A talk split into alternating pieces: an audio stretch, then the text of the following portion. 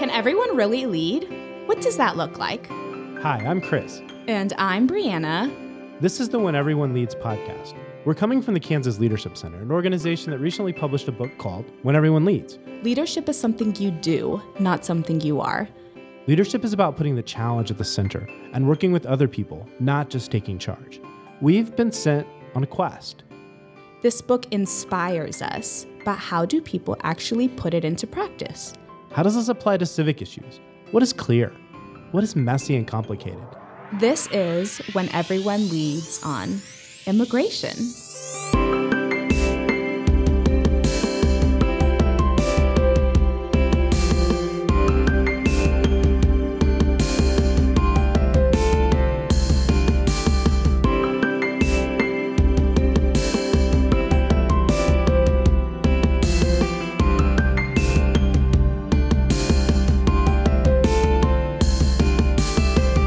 Hi, I'm Claudia Amaro. I'm an immigrant from Mexico.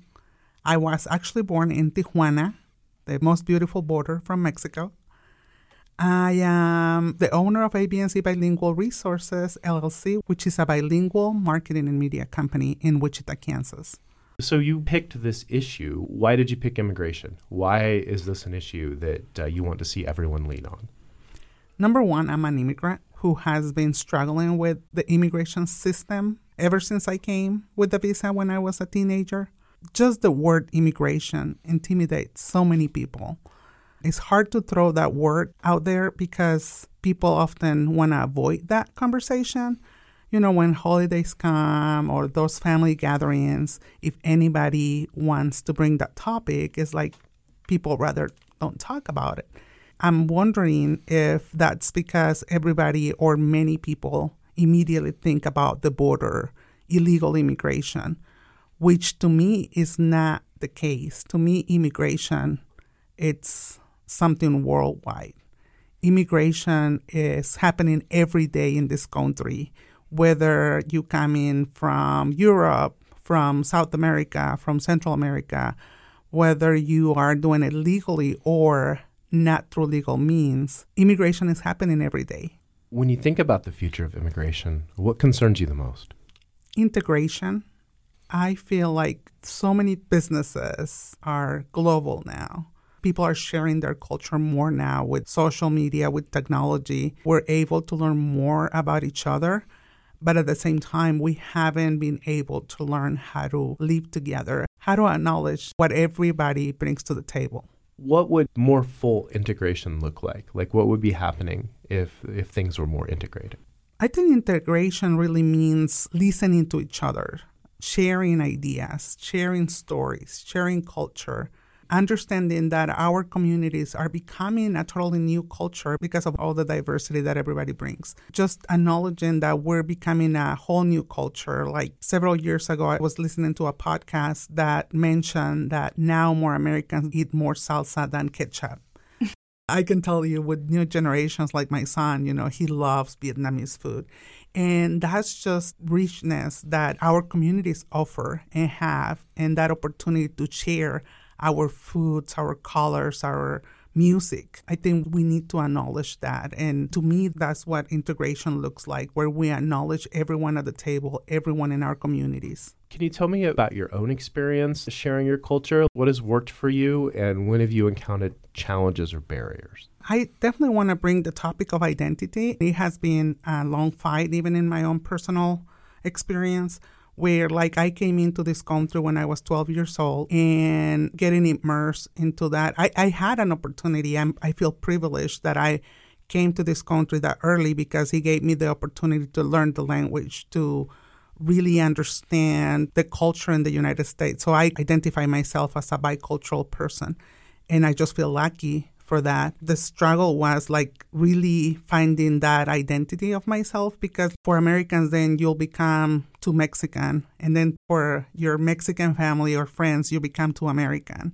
So many times in my life, I question what am I? Who am I? And it took me a little longer than what I wanted. But when I defined myself or identified myself as bicultural and being okay with being myself, like loving two countries, having my heart different colors of the flags, that's when I became more comfortable. And even saying my name in Spanish, saying Mexico in Spanish. When I introduce myself, I used to be like Claudia, and now it's Claudia. That's my name, and that's how you pronounce my name. All of those little pieces have been part of that identity search that I had on myself. So I feel like that was a big challenge for me, and I'm pretty sure that has been a challenge for many others who share two different cultures. There is a lot of fear of integration just between different cultures, no matter what culture you're in. You had mentioned biculturalism. What might be a few more benefits behind becoming more adaptive to other people's culture? I know you had mentioned food, but what might be some other benefits? Just that language that I was talking about, right? Like I have friends now who like to practice rolling their R's and like having some fun. People are inspired to learn different languages or even myself. I remember it used to bother me when my husband will play a movie that was uh, spoken in other than Spanish or English, and I had to read the subtitles, and then me realizing, like, you know what? Why am I expecting other people to open their eyes and ears to my accent and my language, and I'm not willing to do that with other languages like Chinese, Japanese, Hindu, other languages around the world? When you start giving yourself permission or allowing yourself to get into those spaces or open your ears into more, I feel like that brings a lot of richness to your life. What do you think makes it difficult for people to embrace cross cultural acceptance? What's getting in the way here? I feel like Brianna mentioned a word that it's stated in the book, and I'm sorry, I'm going to start bringing the book out. You mentioned the word loss. And I'm wondering if all of us have already asked that question of what am I losing if I watch a movie in a language that is not my language? What am I losing if I start making some space to listen to people who are different. So I think that the loss that we all have to face probably at this point is not clear. That fear of loss. Mm. Did you personally experience that own loss? Because you know English is not your first language. At some point, there was a first time when it started to become a language you could speak, and I'm sure that there was disorientation. What was the loss that you experienced? Becoming a bilingual person, it's sometimes hard. I found myself doing a translation for my mother or interpreting at a doctor office or somewhere. My brain will not work properly, and then uh, the doctor will talk to me in English, and I will repeat that in English to my mom. So things like that at the beginning. Other loss is, I think what I mentioned earlier, the sense of belonging. I remember when I was like 17, 18, the culture from a Mexican family has a lot of differences with an American family, where this is just an example. People don't leave their parents' house in Mexico until you get married, or unless you also have to go, but you usually stay in colleges or universities in your own city. So you stay at home until you get married. So I remember me working when I was like 19, 20 years old, and I was still living at my parents' and some friends making fun of me and I had to just be confident on what path do I want to follow. And I feel like a lot of young people are in that situation where they're like, should I just leave my house and then I'm going to break my parents' heart because they're not used to that? They probably going to be feeling like we don't love them anymore. We just want to be independent. Or do I follow what my other friends are doing? And I think that's a big loss cultural wise. What do I follow? Do I follow what I've been taught all my life or do I find a middle ground? And so it seems like it goes deeper than language. Like language is connected to your culture, and culture is connected to the story that you tell yourself. It seems like you've had to expand the range of stories you tell about yourself and who you are. Right. And sometimes it takes years for you to understand or feel comfortable with who you are. It seems like we've talked a lot about how you have felt on the inside when it comes to immigration and how that has affected you personally. Have there been any external issues that have happened because of immigration? Yeah, definitely the racism and discrimination, right? Like that's huge also. And again, when we start talking about immigration or where people start noticing you have an accent, some people probably question if you are here legally or not legally. And then all the political environment around immigration, it's, it's pretty tough. it's a big challenge to navigate. Does anybody ever directly ask you that question, whether you're here illegally or legally? They've done it to my son in school. A teacher asked them if his parents were here legally. And it wasn't in a good timing, I believe. It was like when he was getting in trouble. When I came and talked to the teacher, she said that she asked that question just to see if she could help, but I didn't feel it that way. I felt more like if your parents are not here legally, then you might be in serious trouble or something like that. Yeah. So, yeah, that has happened. And definitely with my accent or my skin color, people ask me all the time, especially when I go out of town, people will be like, Where are you from? And I'll be like, You know, I'm from Wichita because that's my home and that's where I'm coming from. No, where are you from? From? And I'm like, Okay, well, I'm from Tijuana, Mexico. That question depends on who and how it's asked. Sometimes it's uncomfortable. You talked about your external and now your internal difficulties. Is there an environment that you can dream of for cultures to look outside and experience something that's not of their culture? Yes, I definitely feel it. Like I mentioned earlier, I feel privileged in many, many ways. The reason I call myself bicultural is because I feel comfortable navigating both cultures. That's work that everyone needs to do. I've been talking a lot about the way I think Americans perceive immigration, but there's also a lot of work that needs to be done from immigrants as well. We all need to find that space where we can come together as powerful questions to each other. So we all have something to learn from each other. And I do believe that it can happen. So, if you had to summarize who the factions are, who do you see out there having a stake I want to say everyone, especially because I'm so immersed into these conversations all the time. If I have to name some, definitely government, communities, nonprofits. And when I talk about communities, of course, I'm more immersed into the Latino, Mexican immigration, but I definitely want to see more of people coming from Asia, from Europe, you know, asking questions, talking to each other. That's when I see everybody coming out. Local businesses, financial institutions. We just need to start listening to each other, asking questions to each other. Part of me wants to simplify it even more and say there could be factions around people who identify and see themselves as bicultural, people who identify the kind of incumbent culture, or people who have their culture and have moved here and they want to think of themselves as being that culture first. In your interactions, do you feel those factions as you talk with different people? Oh, yeah. And especially you're bringing something very powerful. Even the factions within the immigrant community, right? Different countries. Talking uh, specifically about the Latino communities, how diverse we are. We are not a monolith. Immigrants, many times we trace them for like three, four generations. You're like, my parents were immigrants, or we're coming from a family of immigrants. So, generations, that's a huge one. Like in my case, I shared about me feeling bicultural because I still have a lot of Latino in me. Even inner family fights where do I follow what my parents believe and taught me, or do I do what my community is asking me or expecting from me to do? Also, are we involving in conversations like those? Even middle schoolers, high schoolers, how do they feel being kids of immigrants or even immigrants who came to this country when they were like two, three years old, and uh, now they don't have ties to their countries where they were born. What do acts of leadership look like for you? I think there's a lot of diagnosis that we all need to do on this, and I wish I could spend more time and have a team of people willing to do that with me. I think I'm just going a little bit more direct into intervening and some of the things that I'm doing is creating spaces digitally or on the newspaper that now we have, Planeta Venus, to start again creating that space for conversations where everybody has something to learn from each other like when i was talking about my concern of integration i see how other countries and other places they offer not only a citizenship for some people coming from a different country but also like a path to integration, how do this country works.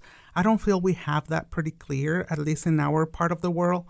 What I'm trying to do is close that gap of information where Americans can understand a little bit more about our culture, but also our Latino community can learn about how systems work in our local communities.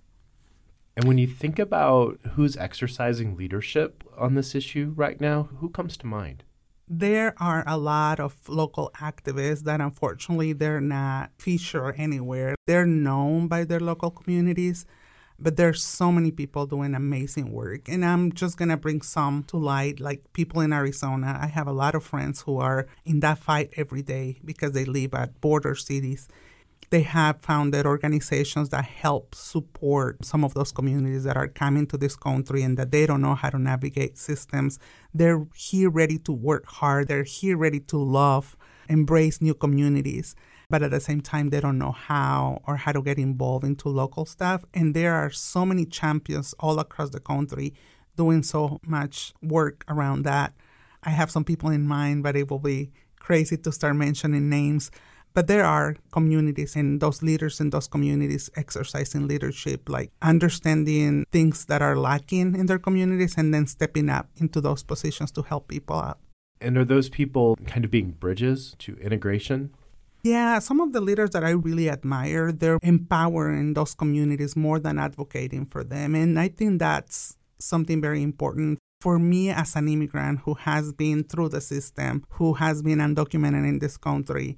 I need people who are standing next to me and not people trying to be my voice. And some of those leaders, that's what they're doing. They're empowering the immigrant community to really learn to advocate for themselves other than just giving them the fish. Who do you wish was exercising more leadership on this topic? Government, local government. When we talk about immigration, everybody kind of wash their hands saying, oh, that's federal, there's nothing we can do. Most of uh, the deportations that are happening, they're because of local policies like driver licenses, local governments who are not really doing much to realize that some of those immigrants who have been here for years, in many cases, are giving so much to this community. What would government have to do differently if local officials were going to lead more effectively? I think listening more to those communities and to people who needs them I see a lot of struggles right now with job positions open that companies cannot fulfill. I'm always wondering what if an immigration reform comes and then people are actually able to apply for those jobs? There are some challenges with farming. A lot of the immigrants that are here, they come from states or counties in Mexico and Latin America with farming knowledge. What if these people get trained on how to system works here for farming? Be happy to go to a farm and live there and buy a ranch or whatever. So there's like so many things that when I go to meetings and I listen to some of those challenges, I'm like, those challenges, I know I'm not going to have the solution. Maybe I'm thinking very technical, but some of those stuff, yeah, it's going to require some training, adaptation, teaching, education, but they can be possible if you really include people who have some of those skills that the country thinks is lacking right now. And they're here, they're just living under the shadows. What do you think makes it difficult for the local government to step in? I don't think they have taken the time to do a diagnosis, talking about their values. What are they losing mm-hmm. if they allow that? Everything has been very political lately. They really care about the voters. Although the Latino community is growing, when we talk about the topic, a lot of people think, oh, yeah, they're growing because we have a million people coming every year to the border we're not even talking about that immigration. We're talking about those kids that are already in schools and they're getting ready to vote in the future. So they need to stop just thinking about their voting right now, start looking into what's coming and start engaging some of those communities. So we know from the history of this country that there's a long tradition of anti-immigrant sentiment that arises and it's arisen against many different groups over the years. I'm wondering about you personally. Like, when do you most feel that anti immigrant sentiment, and what does that feel like? I want to say at the beginning, I said, and I'm going to keep repeating this I'm privileged, I speak English, but I feel it more when I listen to stories and when I think about when my mom came to this country with us. I'm the oldest of five sisters. I was 12 years old. My mom still doesn't speak the language. She understands, but we've been here for years and she doesn't speak English. And she faced a lot of discrimination and a lot of racism. When you think about the perspective of people, let's be charitable and say, are skeptical about immigration and its benefits to the country and the benefits of biculturalism and the benefits of all these people coming together. If you're being as charitable as you possibly can with them, is there anything they're saying or any argument that you can kind of go, oh, I understand where you're coming from? I don't agree. But is there anything that resonates with you from the side that challenges your perspective? You know, they use this metaphor or this story where they say, I'm not going to go into your lawn or into your door without permission. And again, most of the time when the immigration topic comes out, what comes to mind is illegal immigration. And when they talk about they're not doing it right, I understand that part, but I, I wish they could ask more questions and I wish they could know why we're not doing it that way, why it's hard, and why we're not even thinking that we're breaking a law. We're just running to save our lives. We're running from poverty. We're running from really difficult times. And I wish those people who think that way, and like I said, I, I understand their point of view. I wish that they will understand why these people are coming to this country and how it's not easy to leave everything you know, your language, your your comfort to go to a different country, which is not easy. You have to work hard where you have to learn a new language, a new culture when you're raising kids who are not sharing the same values with you anymore. Some of those decisions are not easy. And then the other part of that is that there's not a right way for many of us. Something that people don't know. Let's say I'm, I'm in Mexico and I have a sister who is a US citizen. Even if my sister petitions for me, it's going to take me between 18 or 20 years to come to the US. And if I'm struggling, if I'm dying because I don't have food at my table, if there's a lot of violence in my community in Mexico, I'm not going to make it 18 years to come to this country. Yeah, what do you think makes a difference in this situation? Do you understand what makes that switch flip? Well, I feel like it's not common to listen to immigration stories just because we are used to living the shadows. We don't feel comfortable sharing those stories. It's hard to explain, but I'm here legally, but it's still undocumented. but that gives me a privilege. I have a driver license, I have a work permit, and I feel the responsibility of sharing my story. And I usually say my story is not special. It's one of 12 million stories. The only difference is that I'm willing and able to share it. They're just living in the shadows. What about for people like me who were born here, who live here, who don't have to think much about immigration if I don't want to? What does leadership look like for me? I think listening, like I said earlier, standing next to someone like me, like I need you. I need you to listen to my story. I need you to understand what my community, my own family is going through. And understanding that by you collaborating with an immigrant like me, I can also enrich your life, maybe your job, maybe your community. I feel like that's needed. We don't need you to learn everything about immigration. We don't need you to be our voice, but just be next to us, be welcoming. And that's a big thing for us immigrants. Oftentimes, people believe that we don't like to share with our communities. We don't go to events, we don't go to the museums, but it's mostly about we feeling welcome. There's people who, if your body language does not tell them they're welcome, they're hardly ever going to show up into the space where you are. When it comes to leading on immigration, are there any blind spots that you see that might need some strong leaders like you who care about the issue? Well, I was mentioning earlier the diversity within our Latino community or within our immigrant community. So, oftentimes, those people who can vote, those people who have become citizens or were born here but their parents are immigrants, I feel like they could have a stronger voice. Even if they're like second or third generation, they can also come and be more curious about why the Latino community, the new Americans, as I like to call them, they're not feeling integrated into the community. So, the title of this book, the first part, When Everyone Leads, the second part, The Toughest Challenges Get Seen and Solved. And I'm curious if you could complete this sentence. When we see blank happen, we'll know we're making progress. When we are willing to come together despite our differences. Where's something tangible that you'd see that happening? Virtually, again, our local communities need to be a little bit more intentional on welcoming us, having platforms in different languages creating space for different cultures to come together or different events to happen in the city, supporting those local businesses who are coming from different countries. It's not that they don't want to participate and they don't or they want to stay behind. It's just because they don't know how.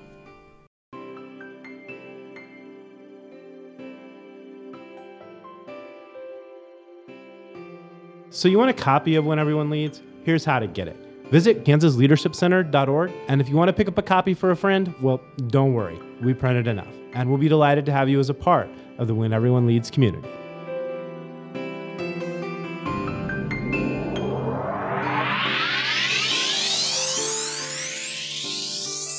So, Brie, what did you hear that really interested you as we were talking?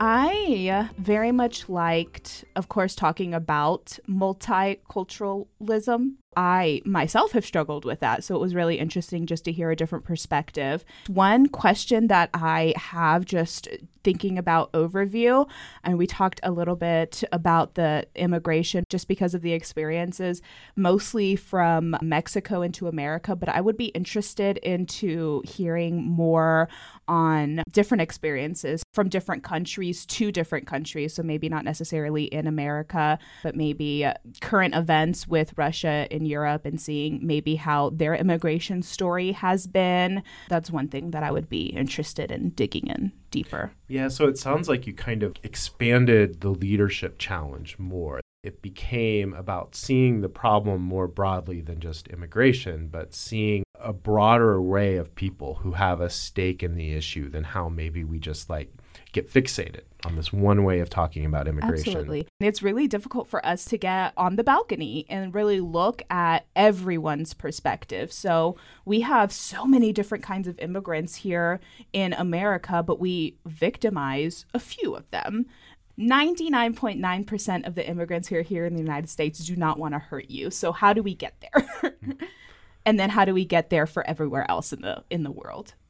Yeah. It's a big, it's a big step. yeah, and what did you hear about the possibilities for leadership to get there? I liked what Claudia said about just talking to your neighbor. There are so many people who are scared to take that step to talk to somebody who looks different than you. Maybe not even of fear of what they look like, but a fear of maybe I don't have anything to say to them. Maybe there's no common ground that we can find. Where is this conversation going to go? I don't like small talk. What am I going to do? What am I going to say to my neighbor? So many things that can go through your head when it comes to talking to your neighbor, but just taking that step and realizing that even people who look different than you, you may have some common ground on something.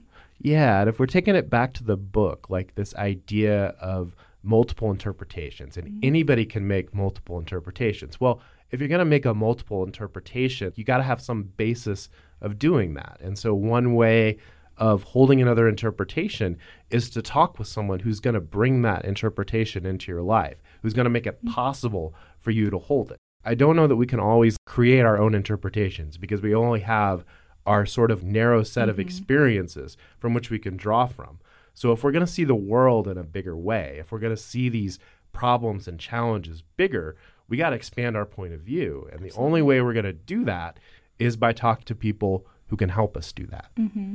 Yeah, absolutely. Multiple interpretations. You can't find multiple interpretations if you're talking to the same kinds of people, if you're talking to people who think like you, if you're only talking to the people who go to the same church as you, if you're only talking to people who work with you, who care about the same issues that you do. Like Claudia said, you have to expand the people that you surround yourself with. Yeah, and then every single person you talk to is at least one more interpretation that you have at your disposal. Exactly and realize that honestly, you're going to find bad apples anywhere. So you can't just find one person, talk to them, and see that you just don't like them and generalize it as okay, all immigrants are bad now because this one immigrant that I talked to was a terrible person okay, there's terrible people everywhere. Let's stop generalizing that and go talk to somebody else.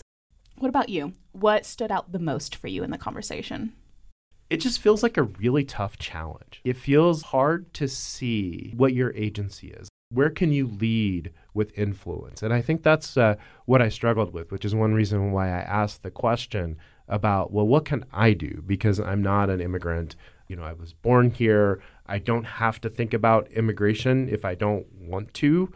And so where do I have influence is a question that I was probably struggling with the most. And where do I start? And it seems like we kind of got into that a little bit with just talking to new, different kinds of people. And as a journalist, like that feels like my job. So it feels like leadership, if it's rare, it's probably calling for something bigger from me and I'm not sure I figured out what that is. What do you think? Any ideas? It just seems like a really hard ask because it really is the local government and the government as a whole that we do need to try to integrate more into the conversation and try to get them more on board. I always have that thought in the back of my head. What can I do? Just me, myself, and I, as you said. It can be difficult to really take the reins and be like, yes, I'm going to go to my local governor and say this and try to get this to pass. Well, what's the next step? Do we need to get more people into office that might focus more on immigration? Well, then how do we do that? I think it raises a lot more questions when you start to like really dig into how do you get that. That's what's so adaptive about it.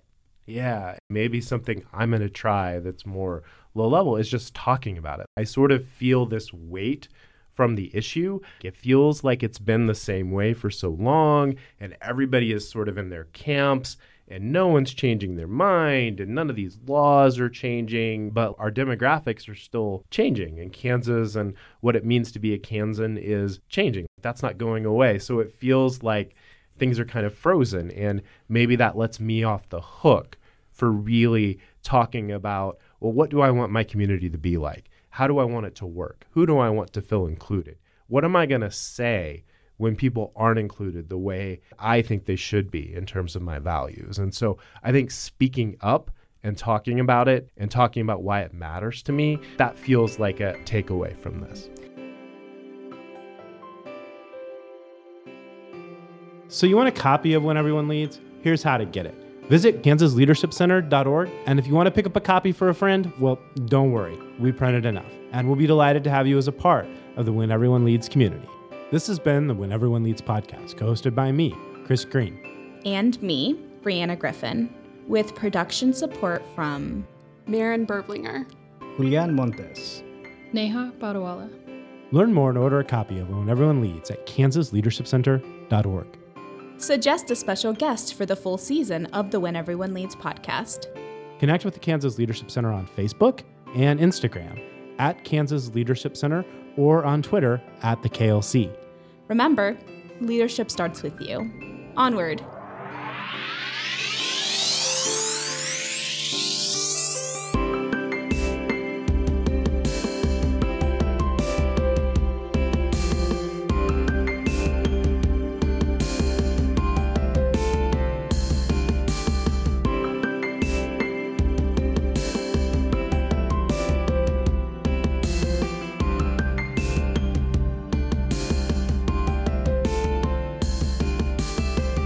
I don't know. Do we think that's the vibe we're going for? I like that vibe.